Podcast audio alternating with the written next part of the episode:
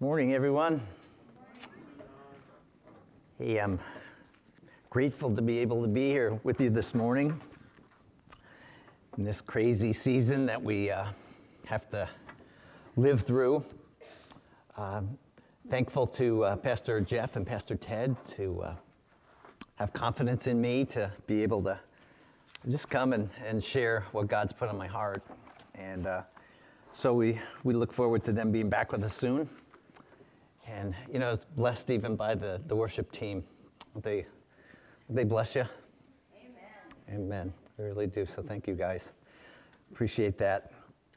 And um, you know, before we begin, let's, let's just once again ask the Lord to, to just settle our hearts and cause us to have uh, just, just uh, open hearts that are attentive and receptive and responsive to God's word here today.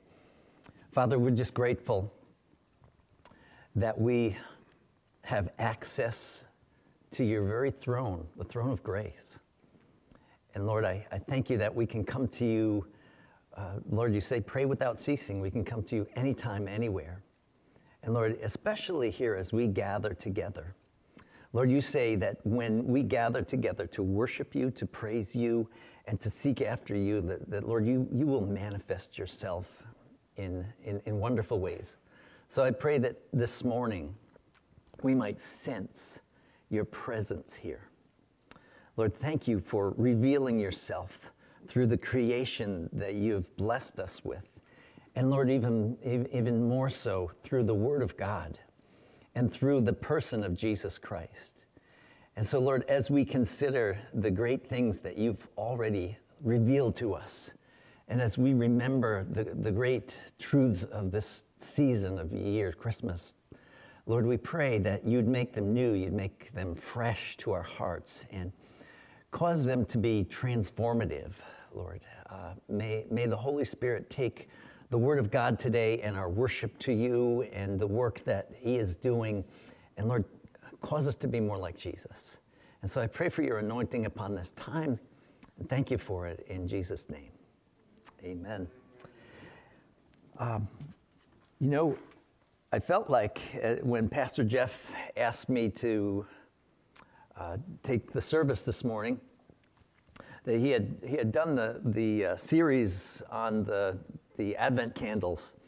And uh, so I, I felt like, boy, you know, he couldn't do the last Advent candle next week.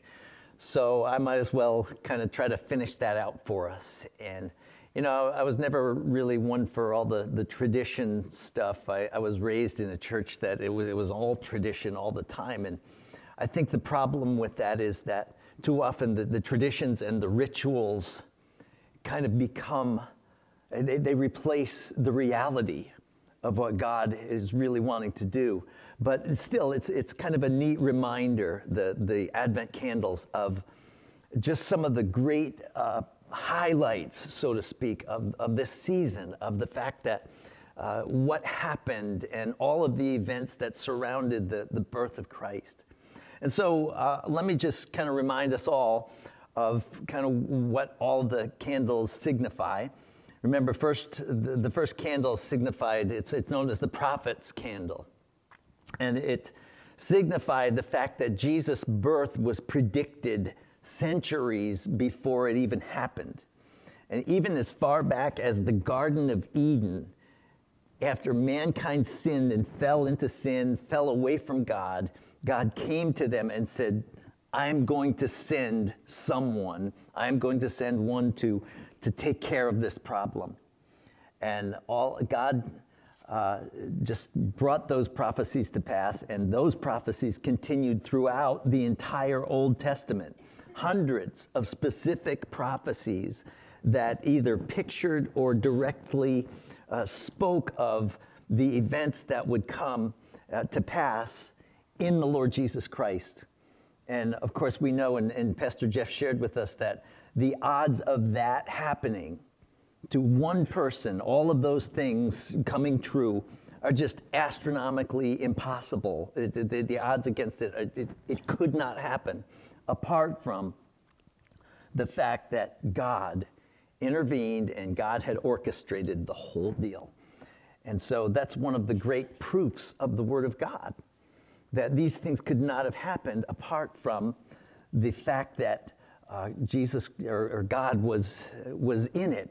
God was orchestrating. God had, had predicted it all, and it came to pass just as He predicted. So that's the prophet's candle, and it talks about all of the prophecies that uh, spoke of Christ's first coming. The Bethlehem candle is the second one. And that sort of zeroed in on the specific prophecy that the Messiah would be born in the town of Bethlehem. It's a, it's a very small and insignificant town. I mean, we, we've had the blessing of being able to go over to the Holy Land, and we stay in the, in the little town of Bethlehem. And I, I remember when, when I first went there, I thought, you know, I, I don't think I'd really want to live here. You know, as, as, as uh, wonderful as we kind of make it in the little Christmas card scenes that we have, it's, it's not a very nice place, really. Uh, it's, it's kind of, the, the economy is really not good and, and, and, so on. It's just, just really not a very nice place. And, and you think of the fact that, wow, you know, God, you think He would have chosen to have His Son born in the city that He said, I put my name there. That's what the, it says in the Old Testament. It says that God put His name in the city of Jerusalem. That's His city. And uh, you, know, you would think that God would have said, hey, prepare the best place for my son. Pre- let him be born in the greatest palace. But that wasn't the case. He wanted him to be born in this place that was kind of obscure, kind of had a rough history, be honest with you. The first time we hear about or read about it in the Bible, it's when Jacob was, was traveling and his, his wife died just outside of Bethlehem. It was, a, it was a, just a sad story. And uh, we, we know there's other uh, stories about Bethlehem where there was that, uh, of course, the story of Ruth, which started off with a terrible, uh, a terrible uh, famine. And, uh, you know, the family of, of Ruth and Naomi, they, they just, the, the, the, the men died while they were, well, they had gone off to Moab. And when they came back, well, God redeemed that story by bringing Ruth together with a kinsman redeemer. Again, another picture of Jesus Christ. And then when they got together, Ruth became the great grandmother of David, who became the greatest king in Israel. So you see how God just takes crazy, uh, seemingly uh, un, unlikely events and places, and he says, I'm going to make this special. That's what he did in Bethlehem. And it's still a blessing to go there, even though it's not a real nice place to be. It's still a blessing to go and to see the place where Jesus Christ actually came into this world. The third candle that uh, Pastor shared with us last week was the shepherd's candle. And that reminds us that God first entrusted the great news of the Messiah's birth to the lowly and humble shepherds, often considered outcasts, but they became the first evangelists. Isn't God great? I, as I was kind of researching this, I, I, found a little interesting note that uh, there was a particular group of shepherds. They were known as the Levitical shepherds. And those were the shepherds who were charged with tending the flocks of sheep that were to be used in the Passover sacrifice. And what's fascinating about these Levitical shepherds is they would examine the lambs when they were first born, and if they were found to be spotless and no fault and perfect, uh, acceptable sacrifices for the, um, the, the, Passover uh, celebration, those lambs were wrapped in swaddling clothes. Interesting, isn't it? Isn't it amazing how God just kind of is in every little detail of things? It's really cool. So, the, the, the final candle, which you can see, is known as the angel candle. And I have to admit, it was kind of it was kind of difficult for me to kind of deal with. You know, I I, I know a lot about angels, and there's a ton that I could say about angels, but um, you know, how do I take all of this and, and kind of bring it into, well, you know, it, it's all got to be about Christ and it's got to be the, the message of Christ. But I wanted to share a couple of things because the angels play a huge role in this whole scenario of Christ's birth. Um, but first of all, I kind of wanted to dispel a few uh, notions that we might have about angels. I remember when I was growing up, we had this little thing. It was kind of a, a, a creepy looking thing that was on our mantle, had wings, and I don't know, you look up at it, and that, that was my concept of an angel, you know, it was just weird, you know, it was this little guy up on the, up on the mantle staring down at you. Um, you know, that's, that's not what angels are. That's not what they look like. Um, they're not like these little fairies just floating around, flitting around and stuff. They're just, they're not. Um, the Bible doesn't give that description of an angel. They're not this little fat little thing with a bow and arrow, you know, running around Cupid, you know. I like to call them stupid because that's what it is. It's, it's stupid, you know, it's not Cupid. That's not what an angel is. Every time that we see an angel kind of manifest himself in the Bible, it, it's a fearful thing. As matter of fact, the first thing they have to say is, Fear not. Okay? Now, I mean, just imagine you're just kind of going along with your life, and all of a sudden, this, this brilliantly glorious being appears to you. I mean, it would be like the ultimate Casper the Friendly Ghost scene, you know? It's like, you know, right? I'm told, um, and Billy Graham wrote this uh, about a missionary that uh, they were out in uh, you know some remote area, and there was some some very hostile tribes that they were trying to reach. And he said this this couple it was they was just in the house, and they they heard these war drums and things like that, and and they were fearful that uh, they were going to be attacked and even killed. And uh, so they, they were just in their home, they were praying, and uh, they, they heard all of the noise and the commotion of the tribes surrounding their house and everything. And um, they said all of a sudden it just, they, they just went away. And uh, the, some time went by, a couple of years, and the, the, the, the, missionaries were able to reach the tribe, and, and some of them wound up getting saved. And the missionary went back to the, the chief and he said, You know, why, why didn't you uh, attack? What happened that night? And the, uh, the, the chief looked at him and said, you didn't see all of those, those men in, in shining men that were over your house? And we were so scared, we just, we just fled into the woods, you know? And it's like, that's the kind of uh, creatures we're talking about when we're talking about biblical angels. It's not the little guy over on your shoulder telling you to do what's right and the other guy on your shoulder telling you to do what's wrong. Although there is a little truth in that little concept. There are good angels, angels that stayed with the Lord, following the Lord, and there are evil angels who followed Lucifer into the fall. And well, the Bible tells us that there are, uh, he, it likens the angels to the stars, right? And, and I think that, it, as a matter of fact, in some references, it actually calls angels stars. In the book of Job, for example, it's the first real historical mention of the angels. It's not the first chronological in the Bible, but it's the first one because God is in Job chapter 38, God is describing to Joel or Job. He's basically kind of rebuking Job and he's saying, Job, where were you when I created the world? And he tells how he, you know, built it all with the foundations and everything. And then he says, right after that, God gave a little uh, description of what happened when he created the world. It says in Job 38 7 that when he did that, all the angels of God, the morning stars, sang together. They praised him, they glorified him. It kind of shows that there were as many, if, if that kind of correlation is true, that there's probably as many angels as we can see the stars. The Bible says there's an innumerable number of angels.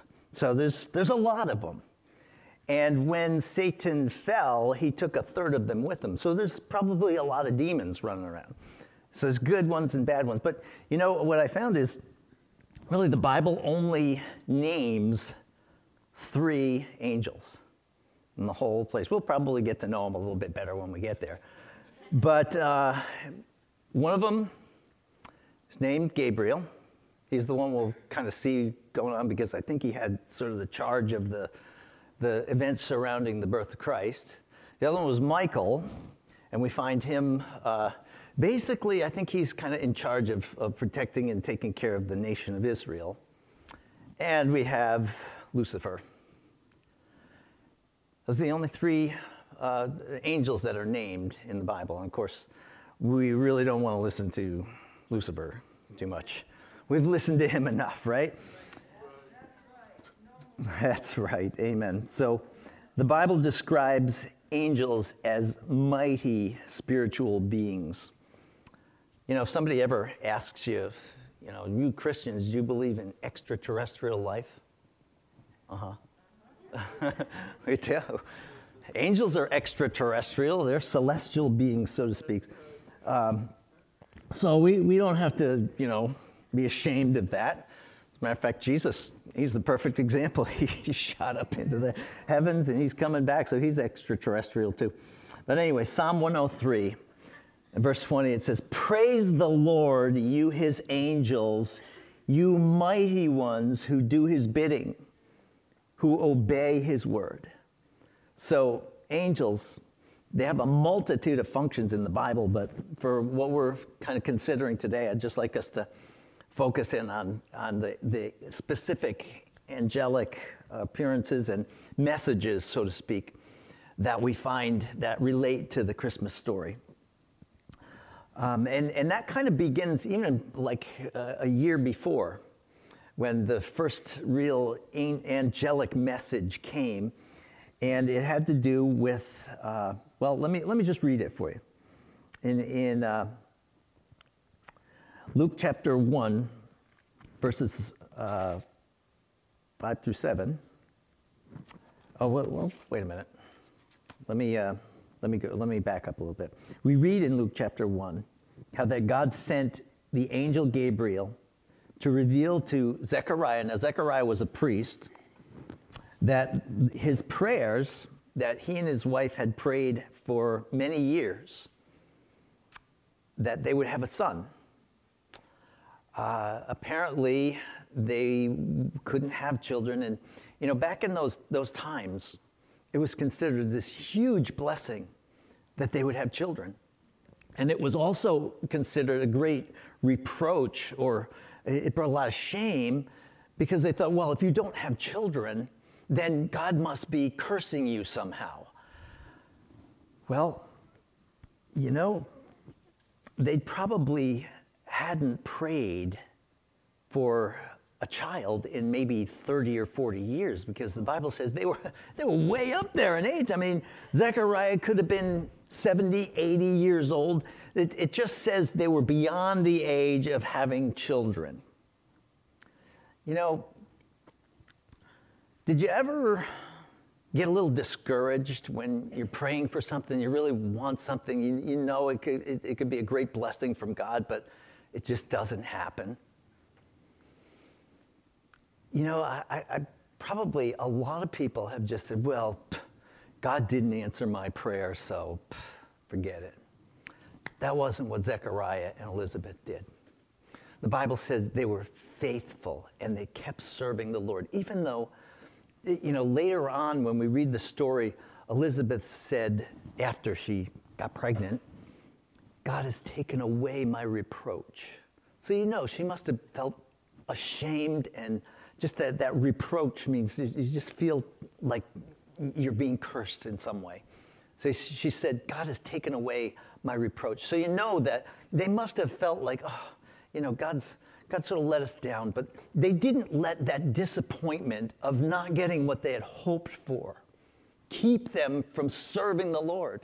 Zechariah said, I'm going to be faithful to God even though I didn't get everything that I would have liked to have. That's what we need to do. We need to determine God, I'm going to be faithful to you, even though things don't work out the way I would like them to all the time. Zechariah was faithful, and God said, when, when uh, the, the, angel Gabriel met him, he just so happened that that was the time when he went in to offer incense, and the angel Gabriel met him. It kind of freaked him out, I'm sure. And uh, he said, Zechariah, your prayer's been heard. I remember Pastor Jeff sharing with us a while back how what an encouragement that is. That even though they probably forgot about the prayer, God didn't forget. And God came through and He blessed them with a child, and that child was to be the forerunner of Jesus Christ. He was John the Baptist, Jesus' cousin.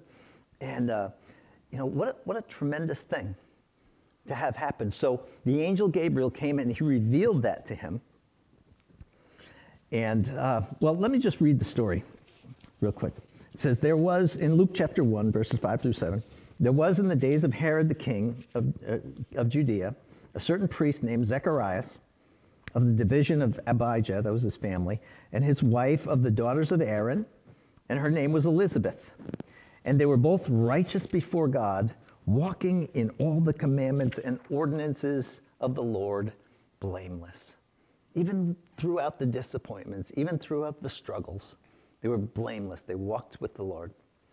But they had no child because Elizabeth was barren, and they were both well advanced in years.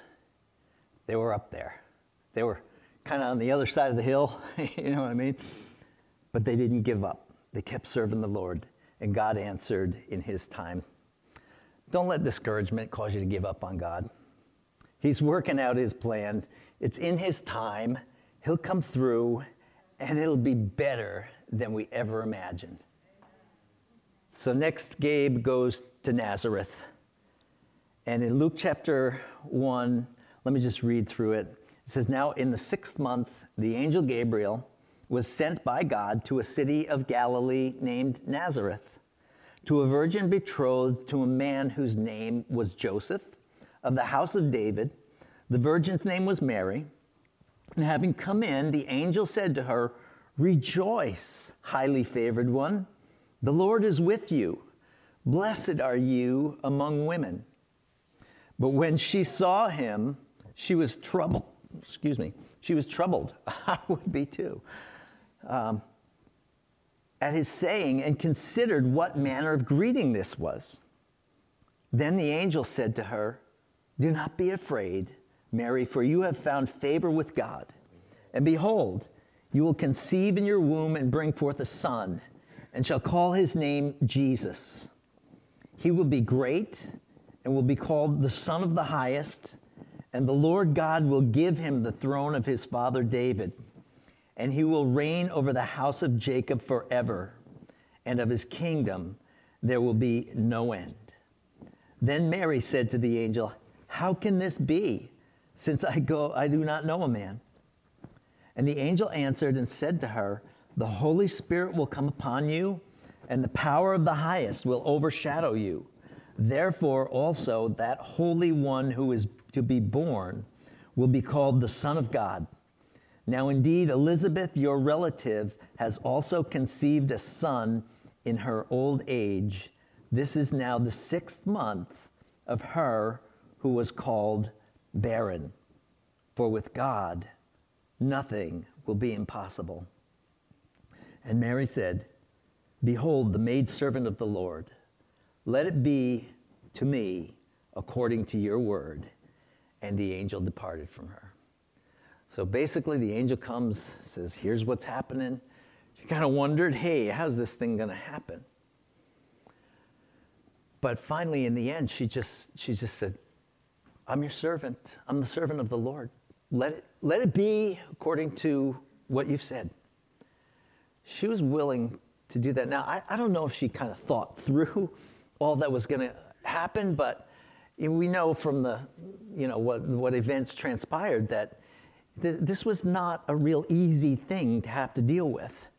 uh, to be found with child and not being married yet was not a good thing. As a matter of fact, if Joseph wanted to, he could have put her to death, but we'll get to him later because the angels kind of got involved in that situation too. He could have had her put to death. I, I think maybe in the back of her mind, she think, hmm, how am I going to, am I going to explain this kind of stuff, you know? But she, you know, the thing was, God revealed, this is my plan. And she said, I'm your servant, Lord. Let, let it be. And I think that needs to be our attitude when God kind of shows us what He'd have for us because sometimes it, it, it God's going to lead us into some difficult circumstances. I mean, you look at the story and the, the characters of the, the, the Christmas story, it was not an easy time for them. It wasn't all, like I like to say, a bowl of roses. I don't know if that's a saying or not, but uh, it, it, yeah, that's right. Um, it, it, was some difficult things. I mean, she had to kind of grapple with, hey, I, there's a lot of shame involved in this. That people are going to think I am a, a harlot. Uh, you know, I, but she said, God, I'll trust you through it. And you know, when, when we'll just have that attitude, God will see us through any, any kind of struggle or circumstance.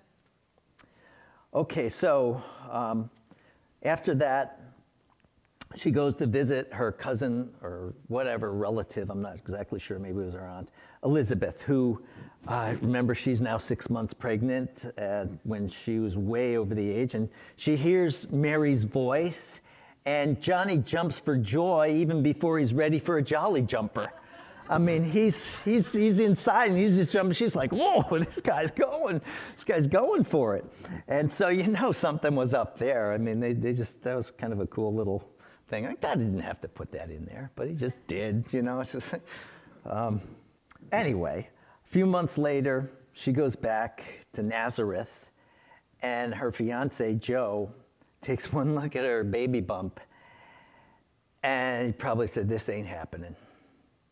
You know, I mean, it, God kept him in, in the dark a little bit. He kept him in suspense. You know, sometimes he'll do that.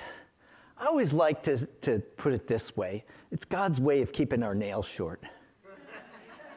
right? Um,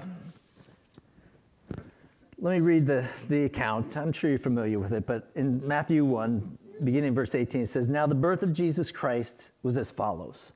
After his mother, Mary, was betrothed to Joseph, before they came together, she was found with child of the Holy Spirit. Then Joseph, her husband, to be, being a just man and not wanting to make a public example of her, which basically would have been stoning, was, was minded to put her away secretly. That's interesting because, you know, when, when you're confronted with a real challenge, sometimes we, there's just those emotions kind of drive us and, and uh, dictate what we're going to, you know, our reactions. Boy, I, you know, I think we can learn something from Joseph. It says he thought on those things. He didn't just react to it and say, You're a harlot, you deserve to die, you know. Uh, there's a lot of people that just jump in, in, into responses and reactions like that. And I think it's wise if we just, you know, don't react but respond and, and start thinking for a little while. I think Joseph, when, when all had happened, said, okay, I, this is a, a lot to deal with. Maybe I'll sleep on it. Good thing because the Bible says that, uh, but while he thought on these things, behold, an angel of the Lord appeared to him in a dream. I said, most guys wouldn't even be able to go to sleep, but he, you know, kind of said, okay, God, I'll, I'll, I'll think on these things and I'll ask you for direction. The angel appeared to him in a dream, saying, Joseph, son of David, do not be afraid to take to you Mary, your wife, for that which is conceived in her is of the Holy Spirit. She will bring forth a son, and you shall call his name Jesus, for he will save his people from their sins. Now, Gabriel named two babies the parents didn't have any choice. He named Zechariah and Elizabeth. He's going to be named John. And uh, Joe and Mary, you're going to name yours Jesus. And so the name Jesus means Jehovah is Savior. Very common name back then, but boy, it took on a whole new meaning with him, didn't it? Because he became the Savior. It says, So all this was done that it might be fulfilled, which was spoken by the Lord through the prophet, again, the prophet's candle. Behold, the virgin shall be with child and bear a son, and they shall call his name Emmanuel, meaning God with us. It says, Then Joseph, being aroused from sleep, did as the angel commanded him, and took to him his wife. And they did, he did not know her until he had brought forth, or she had brought forth her firstborn son, and he called his name Jesus. So Joseph, when he faced devastating news, didn't just fly off the handle. He waited on the Lord, and the Lord gave him direction. So, kind of wait, you know, God might not send an angel in the dream. I, have never encountered an angel. I, I know I will someday in the future, but you know, it's interesting. The Bible even says that we as believers need to be careful to entertain strangers because there might, we might just be ministering to an angel. I, I may have met an angel, I don't know, you know, but it, it's just an encouragement to know hey, maybe God's going to send somebody our way that eh, we could just blow them off if we wanted to, or we could stop and perhaps help them meet a need or something and find out in eternity hey, that was God sending somebody your way. It was just an angel in disguise who was testing you. We, there's a lot of tests that God gives us, but let's, let's keep that in mind. Well, about eight and a half months into the pregnancy, the newlyweds, Joe and Mary, get the news that there's a new tax hike. Isn't that nice? Yeah.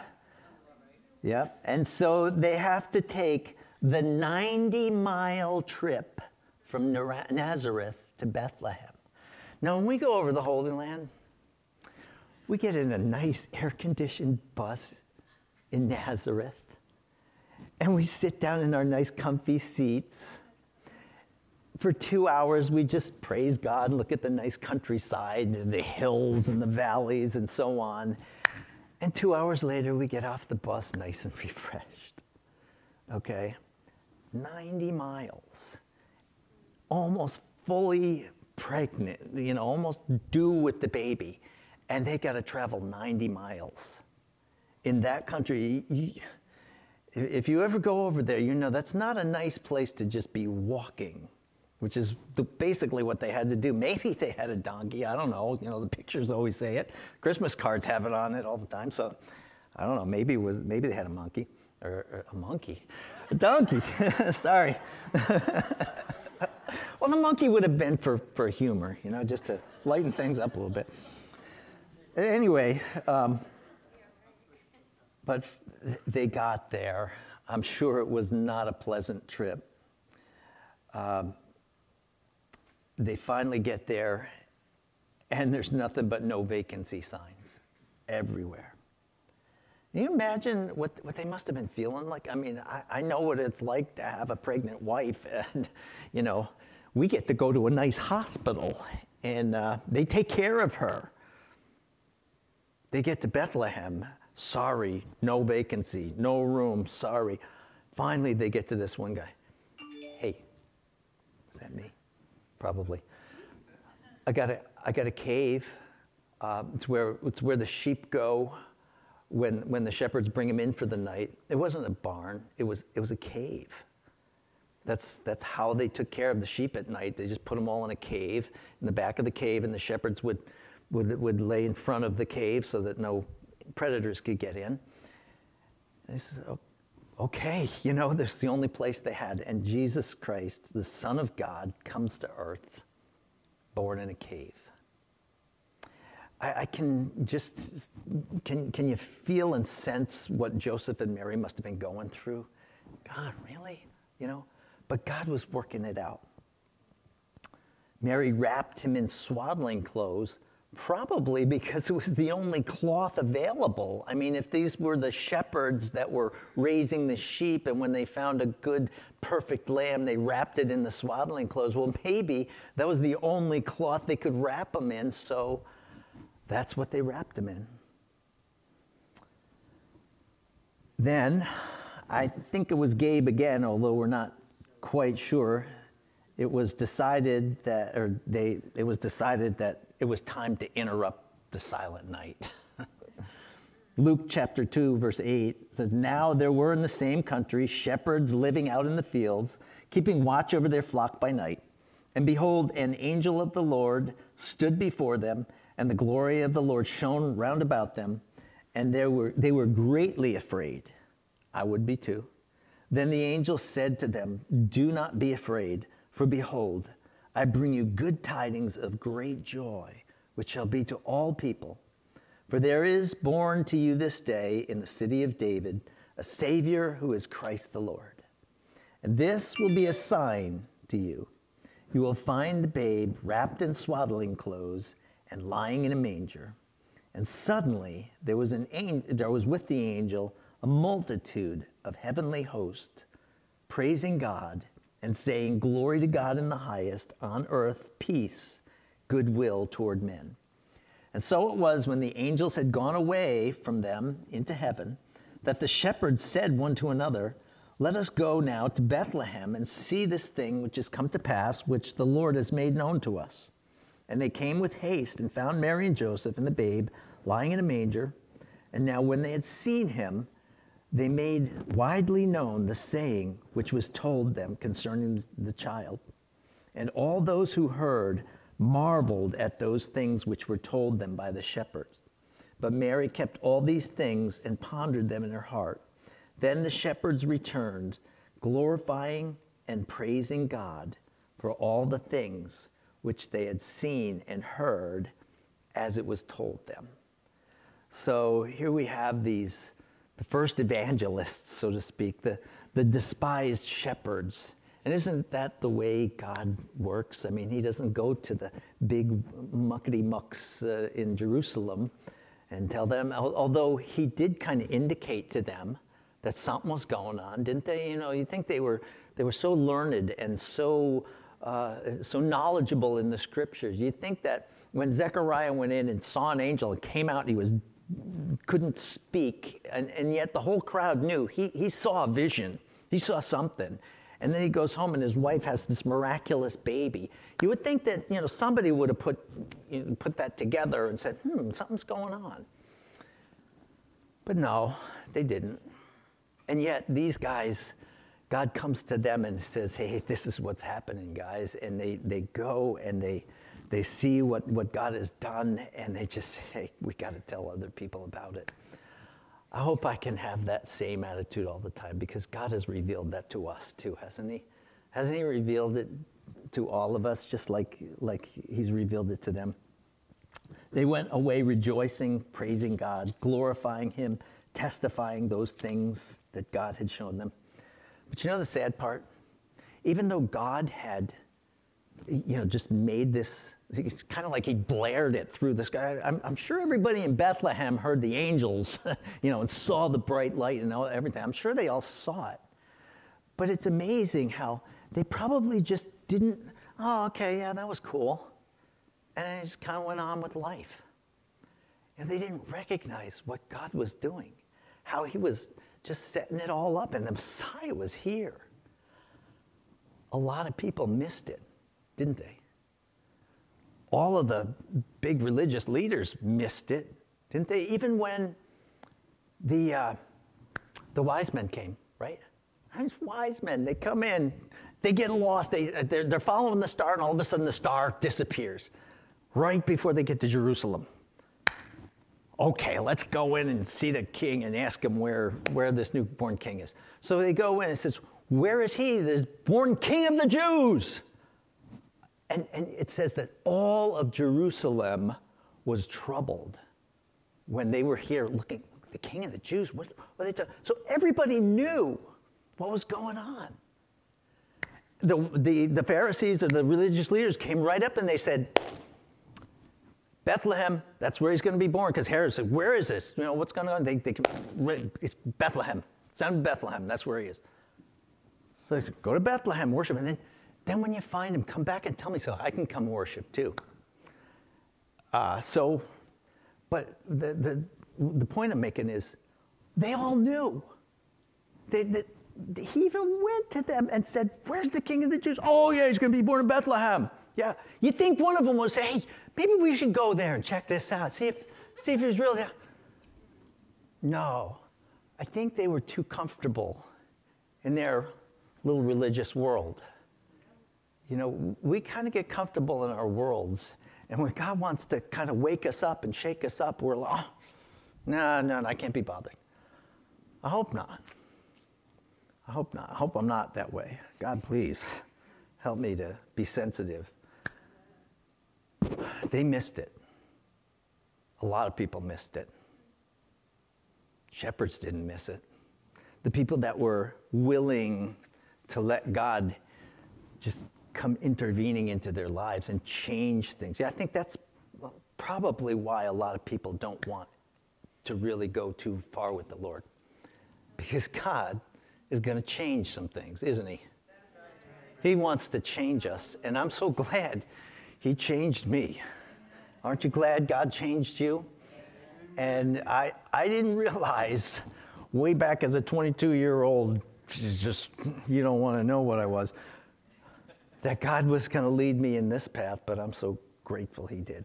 I'm thankful that He has changed me and transformed me. I'm grateful I was willing I was wanting to make that change.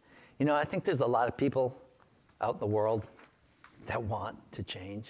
They know the, the life that they have is not what it should be.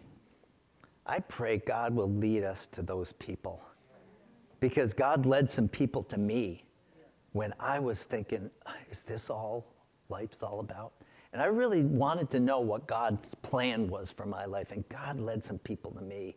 And thank God they were willing to open up their mouth and say, hey, you need Jesus. Don't do what you're, you're doing. Do what God tells you to do. And, and sometimes it was as direct as that for me. Well, there was a couple other uh, kind of incidental messages from angels. I think the angel, it, it, it, doesn't say so, but it could very well have been an angel revealing to the wise men, look, don't go back to Herod, go back to your land some other way. But right after that, the angel went to Joseph in another dream and said, Get out of here. Herod's going to send people to kill all the babies. And it was an angel that revealed that to Joseph. Uh, sometimes God will lead us to places that we wouldn't have normally chosen to go, right? I, I don't think Joseph and Mary were planning, okay, well, you know, we're, we're going to go to Bethlehem and then we're going to spend a few years down in Egypt. No, that wasn't their plan. They were probably planning to go back to Nazareth and build up Joe's uh, contractor business, whatever. so they went to Egypt. But I'm just saying, God will direct us in some places that maybe we wouldn't have chosen otherwise. We have to be willing to let Him do that. But you know, There's a couple other ones that, that, that that's kind of the, the, the angelic messages of the Christmas story. And the reason I emphasize the fact that there were so many that missed what God was doing in that day is because, all right, well, thank God that we can look back and we haven't missed what happened back then. I hope and pray, and, and, praise God for the, for the internet and being able to communicate uh, who knows who. I mean, maybe on the other side of the world. But um, I, I hope that even if you're here today or listening over the internet, that you've trusted that Jesus Christ died so that your sins could be forgiven. And that you are willing to trust that and, and admit that you've sinned against God and that you believe with all your heart that Jesus died for you. If you'll trust him And if you'll receive him as your Savior, you won't miss out on the best thing that God has ever done for you. But like I said, there were a lot of people that missed what God did back then. I think it was because they were so busy and comfortable with their life. I, I can't be bothered. I'm, I'm too busy, or I like my life the way it is. Don't rock the boat. I say that because all that stuff is in the past, and I'm glad I found out about it, and I'm glad I know the truth about it, and I'm glad I took that wondrous gift in my own life and heart. But you know what? The story isn't ended, and God is still doing. There's a lot of prophecies that God, uh, of Jesus' second coming that if we'll look around, we'll see that those things are beginning to come to pass. I think we're kind of like the, the disciples. And here's, here's the message that the disciples got. After the whole thing, after Christ's uh, crucifixion, after his resurrection, he stayed with them for 40 days, takes them up to the Mount of Olives, said, Okay, guys, hang tight. I'll send the Holy Spirit. Boom, I'm out of here. Must have been, you know, the first beam me up Scotty deal. But, you know, I mean, can you see it? And they're all just, where'd he go? And then it says in Acts chapter 1, verse 10, it says, As they were gazing intently into the sky while he was going up, behold, two men in white clothing stood beside them, angels. And they also said, Men of Galilee, why do you stand looking into the sky? This Jesus, who has been taken up from you into heaven, will come in just the same way as you have watched him go into heaven. He says, Guys, don't just stand here doing nothing. He's coming back. There's a lot of prophecies. As a matter of fact, there were over 300 prophecies that Jesus would come the first time. There's even more than that that speak of his second coming. And God's going to fulfill them all just like he, he fulfilled the first one. Do you know there's going to be one, there's, there's a lot of angel messages that are going to come in the future. And we'll find them out as they go. But there's one that we don't want to miss. And that's in 1 Thessalonians chapter 4, where Paul says, This we say unto you by the word of the Lord, that we who are alive and remain unto the coming of the Lord will by no means precede those who are asleep or those who have died before us. For the Lord himself will descend from heaven with a shout, listen, with the voice of the archangel. There's going to be another message, and you know what it's going to say? It's going to say, Come on up. The angel message in that one is, Come on up, I want you to be with me. The voice of the archangel, the trump of God, the dead in Christ will rise first. Then we who are alive and remain shall be caught up together with them in the clouds to meet the Lord in the air. Thus we shall always be with the Lord. Comfort one another with these words. Let's be ready for that. Because I always like to tell people, you know, I, I kind of make a little joke, you know, I say, well, some people have OCD. You know what I have? ODC. You know what that stands for? One day closer. Oh, I like that. Thank you, Tom. I appreciate that. One day closer. You know, every day that goes by is one day closer till we hear that angel message that says, Come up hither. Praise God, huh? So remember that as we think about all of the angel messages that we've heard. And let's, let's also consider okay, the word angel, you know what that means? Come on, all you Bible scholars.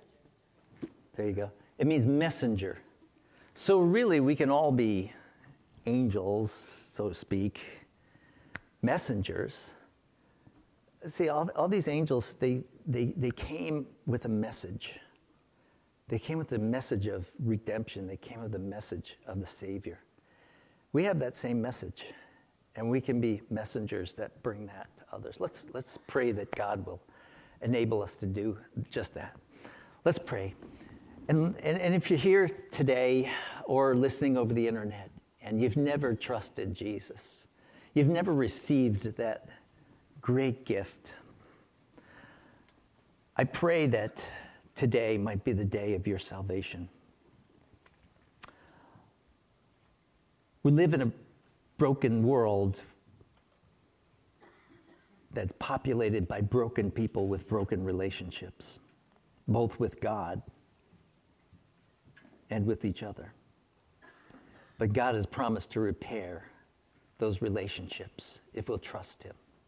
And so if you're here today or listening over the internet and you want to just open your heart to Jesus, pray this prayer with me. Say, Lord Jesus, I believe that you came to this world, the Son of God, perfect sacrifice. You died on the cross to pay for my sins. And I believe you rose again so that I could be forgiven and given the gift of eternal life. I accept your sacrifice on the cross for my sins. And I receive you, Jesus, as my Savior. Come into my life and save me and help me to live for you. In Jesus' name. I hope you've prayed that with me. I hope that God will just make himself known to you. And I pray that this Christmas, that greatest gift of God will be yours. In Jesus' name, amen.